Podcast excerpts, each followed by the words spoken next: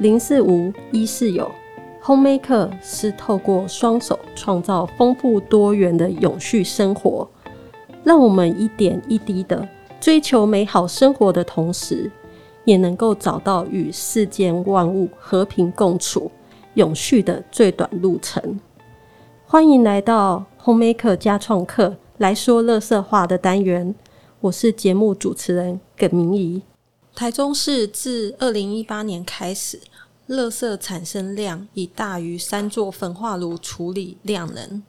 每年焚化炉岁修时无法处理的垃圾，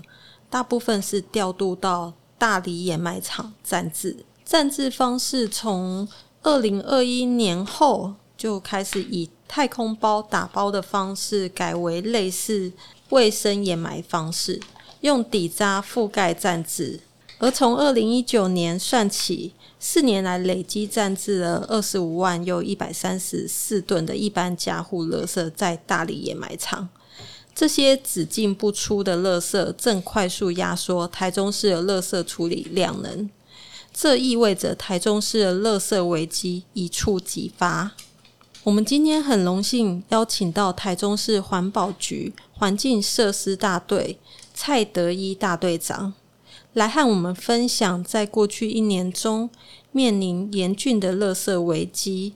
环保局做了哪些应变措施，以及对垃圾减量有没有长远的规划？首先，我想请问大队长哦，环境设施大队平常执行的业务范围有哪些？好，主持人好，线上听众朋友大家好，我是环保局设施大队蔡德一。那今天很荣幸来参加这个节目，跟大家谈一谈台中市垃圾的现况。那环境设施大队哈，它的业务哈跟民众是息息相关哈。那在这边哈，台中市有三座焚化厂，然后有十七个掩埋场，然后一个水肥处理中心，还有宝芝林娱乐园，还有绿色中心等哈，这是都都是环境设施大队的业务之一哈。那当然哦。在诶、我的那个业务里面哈，分成四个股哈，分别有管理焚化厂的、掩埋厂的，还有再利用，比如说是宝芝林啊，或者文山破碎厂、绿资材中心等等哈。那这这个部分哈，都是一个再利用的一个一个重点业务。那还有目前最重要的工作，就是在推动我们焚化厂的汰旧换新转成。转转制成再生能源园区，那还有将我们的垃圾哈转废为能成 SRF，就是所谓的固体再生燃料，然后让这些资源可以再循环。哦，感觉那个环境设施大队的业务非常的广哦，那队长平常应该很忙哦。哎，就。把自己的工作做好了啊，因为诶，垃圾处理哦，其实在目前哦，诶，各个县市这边哦，都是一个一个立即哈，然后要解决的一个问题。是。那当然，台中市哦，因为诶，它先天有三座的一个焚化厂，县市合并之后，连之前的台中县，那有总共有三个焚化厂哦，来处理台中市的整个垃圾的一个去化。那随着台中市哈跃升成全台第二大人口数的城市哈，那这些垃圾的处理哈，不止跟民众日常生活息息相关，那也考验着政府机关哈，在这一个过程当中，怎么去诶做一个调配，然后让整个垃圾的去化不会影响到市容环境。是。开头我们有提到，从二零一九年算起，四年来累积暂置了二十五万又一百三十四吨的一般家户垃圾在我们的大里掩埋场。这样大量的垃圾堆置，若无法尽快处理，将会对东公安及环境埋下一大隐忧。想请问大队长，台中市环保局面临垃圾危机，已经采取了哪些应变措施，还有哪些成效？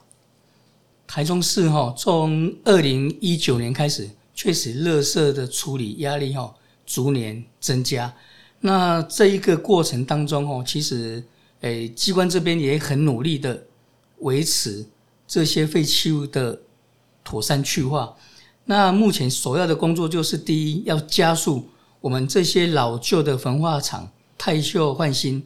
转型成再生能源发电厂。文山焚化炉哈，它是在民国八十四年兴建完成，那距离现在已经有二十八年了。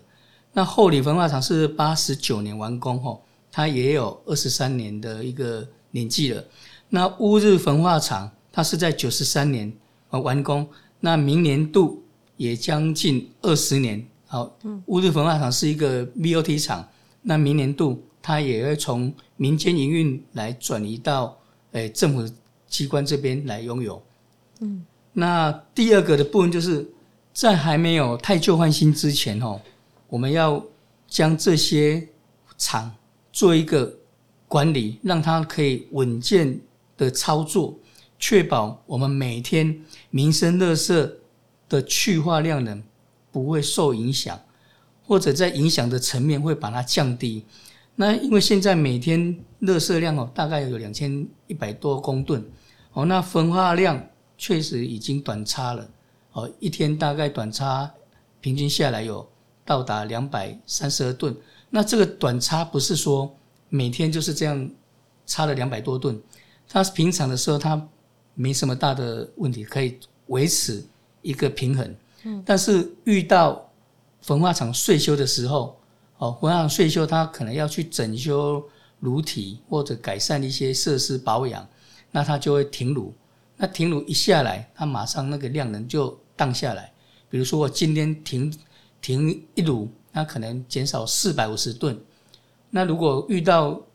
共停的时候，那如果比比比如我们后里厂，它是一个九百吨级的一个设计量哦，那它有两个炉炉体，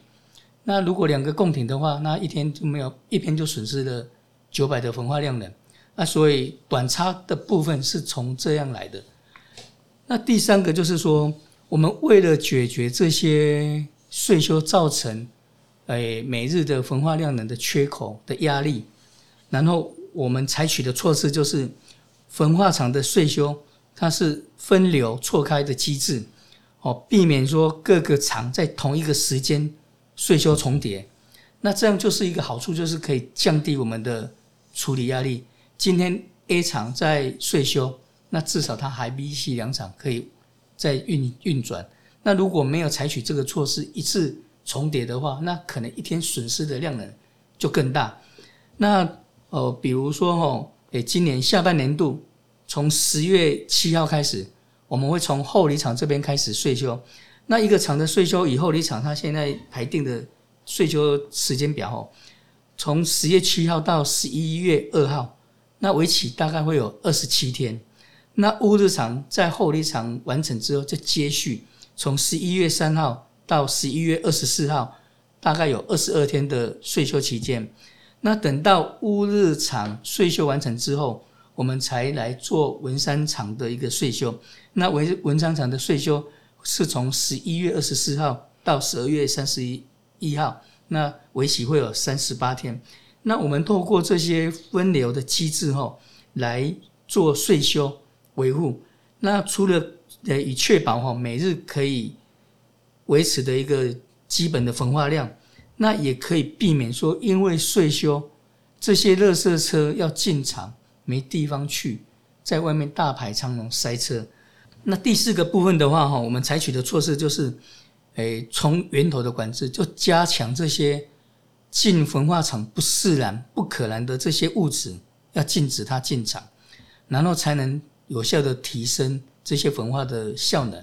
那在这边也要呼吁我们听众朋友。也帮环保局这边来多加宣导。平常我们在我们的日常生活中，这些瓶瓶罐罐或者是不可燃的物质，我们就不要把它丢到垃圾里面。因为你把它丢到垃圾里面，它随着垃圾车的运送，运送到了焚化厂，那焚化厂这边，诶，一进的竹坑夹起来到了那焚化炉里面去焚烧，这些不自然的东西，它出来还是。一个，比如说一个玻璃出来，那可能还还是一个一个样态，它就会占掉我们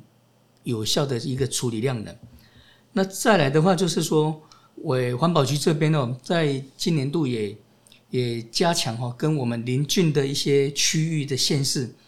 互惠合作，然后增加多元的去化管道。那为为什么我们要跟人家做一个互惠？因为呃，焚化炉可能我现在我比较吃紧，但是其他的地方它可能还有一个量能。那我们透过区域互惠合作，让大家建立彼此的伙伴关系哈，然后来减轻垃圾处理压力。那我现在压力大啊，别人来协助我。那等到其他的县市，它的呃焚化厂可能也要面临到税修或者整改的时候，那台中市这边就可以来协助他。那总计哈，我们今年度已经哦，透过这个区域的合作，已经去化了一千五百多吨。哦，那再来的话就是第六点，就是我们来做一个滚动式的一个垃圾的一个调度哈，因为掩埋的空间有限，那我们如何在有效的空间里面去做好管理？哦，比如说三座焚化厂在岁修的时候，它会有一个缺口产生，那我们会先把这些没有办法去化的一个垃圾，先调到邻近的掩埋场去做暂置。等到岁修完成之后，诶，焚化厂的余裕量已经可以持平或者是提升的时候，那我们再把这些暂置在掩埋场的垃圾，再赶快把它诶送到焚化炉这边去焚化。那这是就是一个空间使用的概念，有一个进，有一个出，类似我们一个那个仓管这样。那让掩埋场不是只进不出。那也可以让掩埋场的空间哦，保持一定的一个有效的利用的一个空间，那让我们的岁修下次的岁修还有空间可以使用，那也避免不不会说哦，我在缺焚化厂在缺料的时候，把垃圾当成一个燃料来看的话，它缺料的时候，它找不到垃圾，但是平常的时候或者是岁修的时候，它又没有办法把。把这些进场的垃圾做处理，所以透过一个调度的方式，吼，让这些空间可以灵活的运用。那再来的话，就是说，诶，台中市这边，吼，为了防止就是有民营业者趁着焚化厂岁修或者是短差的时候，他去恶意哄抬价格，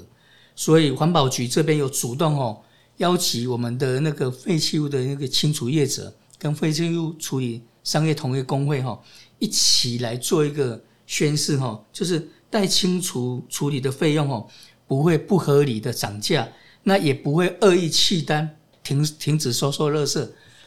诶，我们的焚化厂哈，它都定有一个进场的收费标准。那这些处理费哈，到一一四五这边一百零四年的公告标准，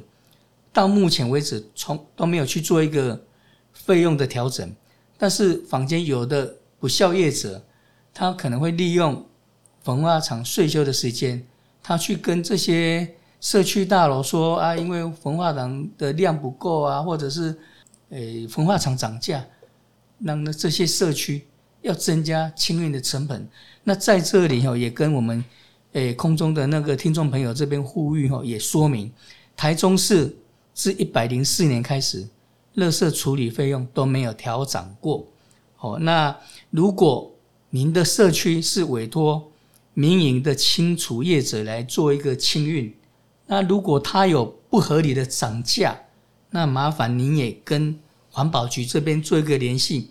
环保局这边如果针对这些民营业者哦，肆意的涨价或者是恶意的弃单，那我们也有订立一些。扣转量的机制，清除机构如果恶意把社区大楼弃单，环保局会采取的措施就是把它的原来的量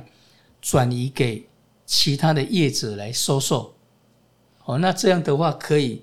遏制这些清除业者不孝的清除业者哄抬那个清运的价格。绝大多数的那个清运清运业者哈，他都可以配合政府机关这边的一个措施。来共体时间，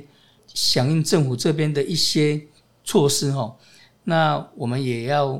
诶在这边做一个感谢哈，谢谢这些清除业者，然后跟环保局这边、跟市政府这边站在一起，然后为了台中市更美好的环境一起努力。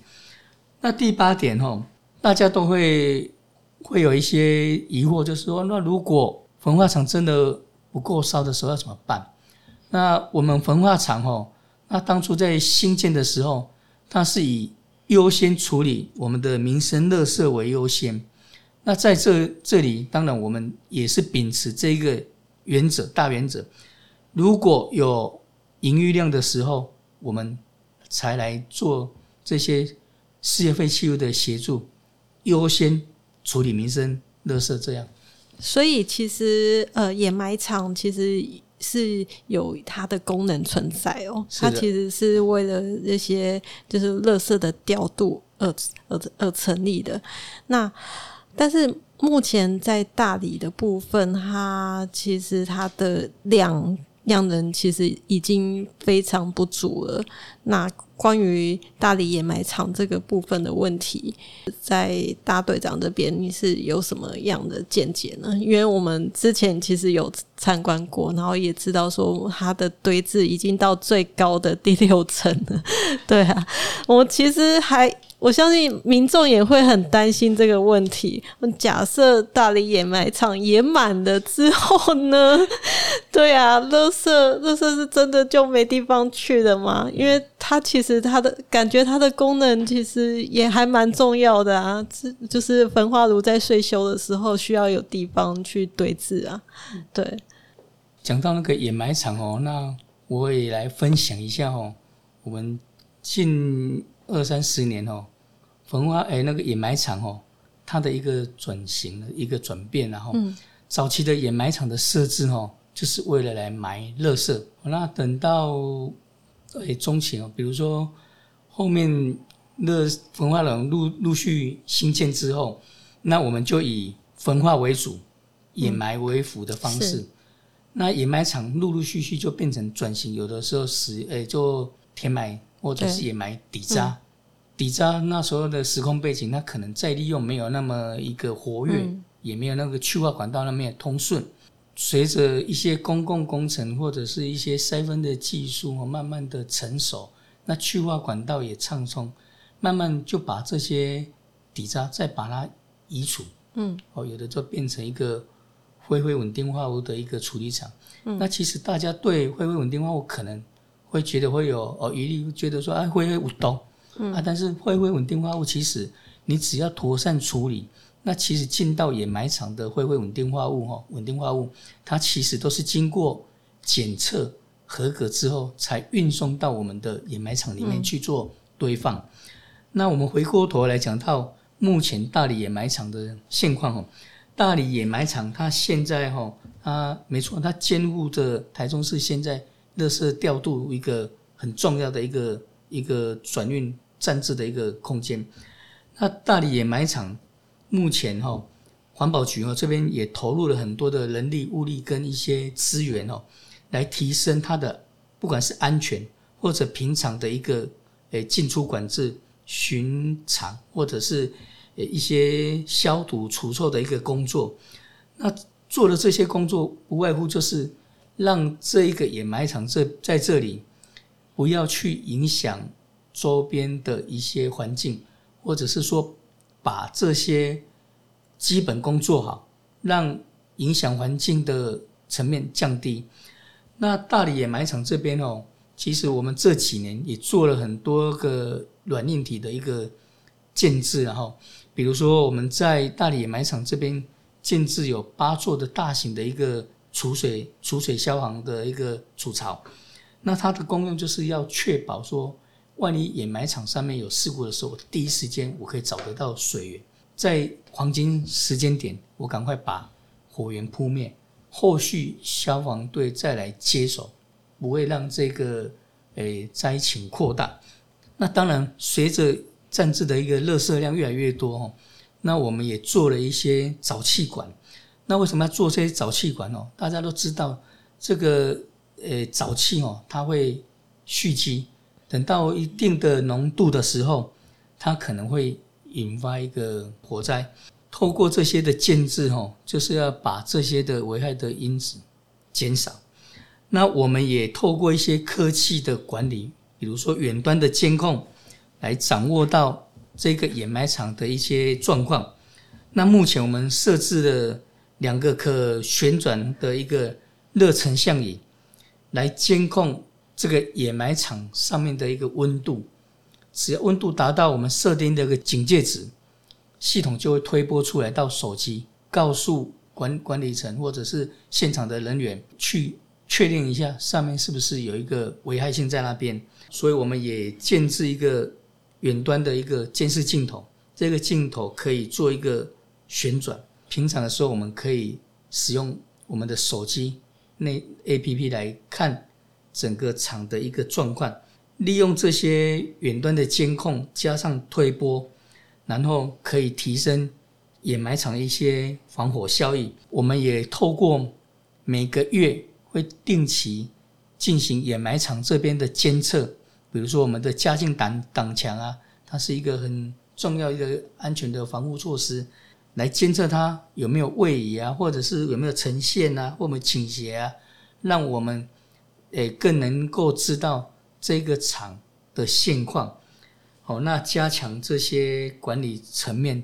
就是要让掩埋场这边可以使用的安全不会影响到周遭，尤其在防火方面，大家有时候都会看到那个电视媒体这边有播放某某掩埋场可能又引发有火警，啊，一烧又可能烧了哎一天两天，那其实掩埋场这边哦，呃，防火以外。水的管理也是很重要。大理掩埋场因为热射量的一个增加哈，那我们在对这些渗出水的管理，我们也下了诶很多功夫。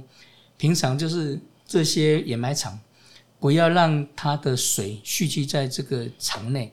减少对我们这些加劲挡墙或我们的一个危害，或者是一个造成一个弱点哦。渗出水厂的部分就是要把这些收集到的水。做一个有效的处理，再来做一个排放。那以大理掩埋场来来说的话，哦，它八月份的一个净流量，哦，大概有两千三百八十七立方公尺，那相当于每天大概会有七十七 CMD 的一个净水量。那它放流水的部分，我们大概也有两千一百一十三立方公尺哦，每天大概六十八 CMD 哈。那其余的部分就做一个反送。那在这一个部分哈，还是在我们整体掩埋场的一个设置核准的一个标准里面哈。那大理掩埋场都对放流水水质哦，我们也会很严格的去做一个执行哦。我们有操作厂商这边每天的操作，定期的巡护，把它处理到适合放流的部分，我们才会做一个放流。那这些浓度哦，我们透过长期的一个监测哈、检测，都符合我们的一个法规的标准哈。那为了维持这些渗出水厂的一个正常的操作，那相关的一个机具或者一个诶老旧机具的汰换，它是一个必要的。那以大里掩埋场部分的话，我们做了一些沉淀池的一个刮泥机的太旧换新，做了这些管理。跟这些机具的一个太旧，或者是每天的巡护，就是要让它这这个渗出水厂可以稳健的进行这些废水的一个处理。我们也定期哈找专家学者来帮我们做体检，我们会定期召开工作坊的一个会议，那请专家学者、一些业界的老师或者。对这个掩埋场管理有实务经验的一些专家哈，来协助我们这些掩埋场及渗出水厂，来看看哦，每一季啊或每一个月这些监测的数值啊，或者是它的一些诶操作的一些，比如说数值，它的质量好不好，提供我们一些建议跟未来管理精进，在做一个诶改善。那我想这个部分就是一个。掩埋场管理层面的一个分享，感觉就是掩埋场跟可能跟一般民众所想象的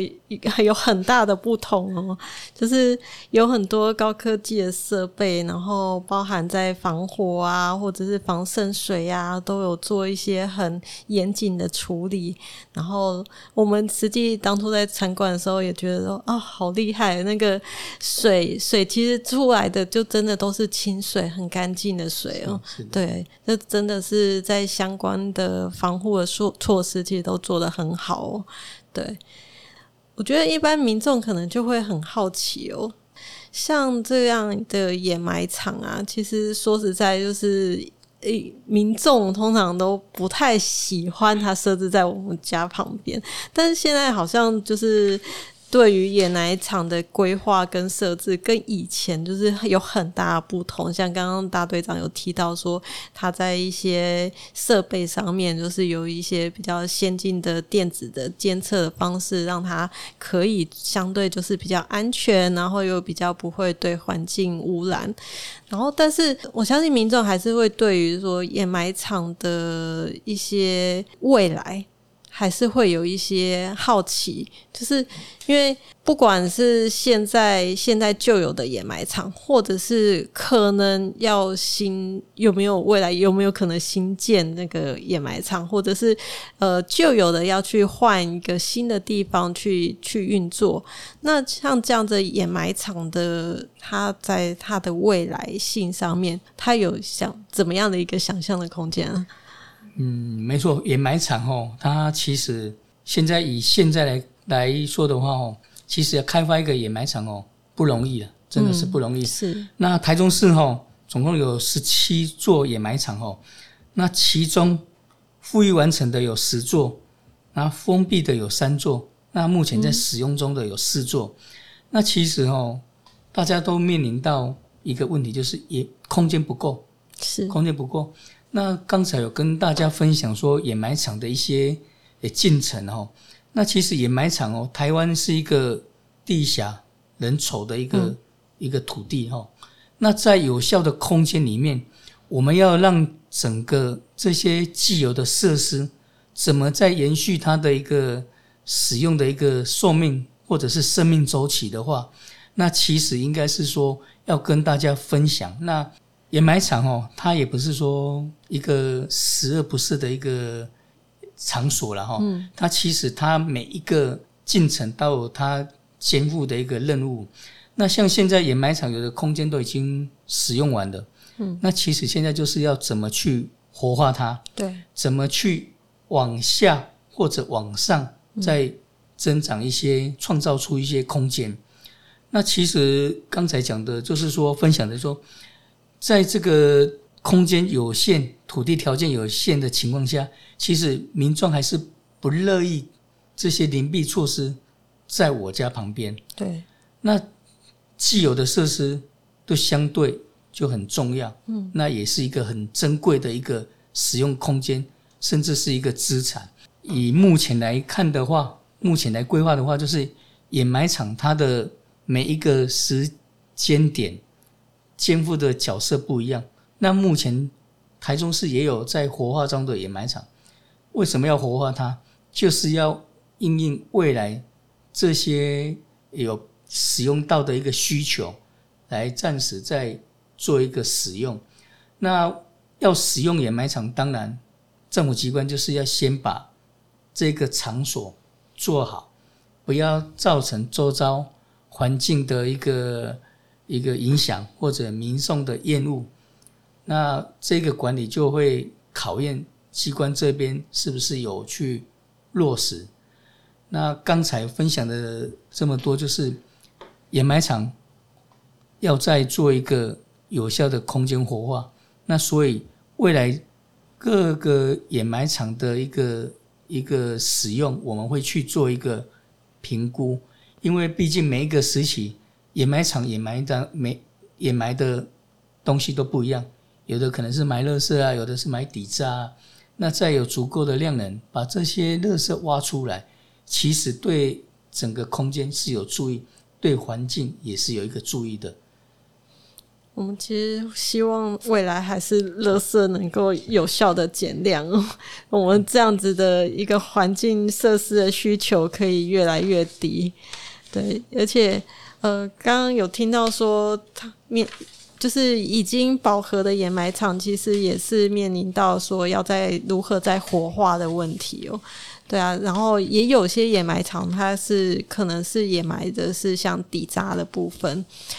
然后我我其实前前一阵子有听过一场讲座，他其实他那场讲座他提供了蛮多蛮严谨的数据资料，他就是显示说，以目前就是我们现在其实针对那个底渣的再利用啊，它其实也有有严格的科学化的去去研究它到底溶出物，它到底有没有就是超超过一定的。标准这样子，然后可是其实现在好像是它这个检验的过程，其实好像有一定的瑕疵在，不知道队长对这部分有没有什么研究？这个部分的话，其实哈、哦，诶，底渣哈，把它当成一个循环的物质，它可以取代我们现有的一个土石的开采。对，我那焚化底渣哈，它其实它是要经过。一个筛选，嗯，再一个养生，那让这些数值哈都低于环保署这边定定的一个规范标准，嗯，才再次的活化成再生粒料，再使用于我们的公共工程。嗯、那其实以目前这些数据来看的话，其实它相对其实是一个安全的了，嗯，哎，再生粒料的使用可以减少土石的。开采，那其实对地球环境或者未来这个减碳，其实都是有一定的一个贡献的。但但是，我觉得可能像环保团体可能担心的是，因为在实验室里，它可能就是有在有一定的条件，然后它去检测它的溶出物，可能就是相对。就在在这样条件下，跟我们在自然环境的条件下，其实还是有很大的落差。嗯，我们还是会担心说，呃，在自然环境里，其实那个很多我们未知的状况会发生，然后它可能还是会有一些有毒物的产生。对，这是我们比较担心的问题啊。其实听众朋友哈，我们也不要太过于担忧这个部分哈，因为其实。我们这些再生力量哈，在使用上，除了有严谨的规范哈，比如说我们用在一些公共工程的使用，我们都要知道它的去处在哪里。哦，那这这这个就是一个未来一个追踪的一个点。如果有问题，追踪出来，它至少流向是透明的。嗯哼，哎，再生力量哦，只要你好好的用，正确的使用，那其实它是不是这么可怕的一个？物质，你看哦，每天焚化厂我们都会有焚焚化，那焚化就会产生底渣。这些底渣，如果你都一昧只是把它放在掩埋场里面，那掩埋的空间有限啊。对，没错。嗯，假如是哪一天它整个都满了之后，那可能就要停摆。那我觉得站在一个循环的一个角度来看的话，这些东西。我们要去接纳它，然后来监督它。是，哎，那我相信这一个应该是说公部门把它做好，嗯，那民间来监督它，那一起让这个再生力量哈，不要被污名化，或者是大家这么害怕它。我觉得刚刚队长提到他是。至少我们知道他是去到哪哪个地方。我觉得，嗯，我们未来假设有什么状况的时候，我们比较追得到这些东西在哪里。这这这点其实还蛮重要的啊！非常感谢今天大队长那么详尽的分享哦。我们今天访问就到这边哦。如果对垃圾源头减量议题有兴趣的朋友，欢迎在我们粉砖 IG 底下留言给我们。如果喜欢本节目的内容，也欢迎帮我们按赞、分享、开启小铃铛。我们将会持续上传关于乐色减量议题有趣的访问给大家。来说乐色话，我们下次见喽！谢谢。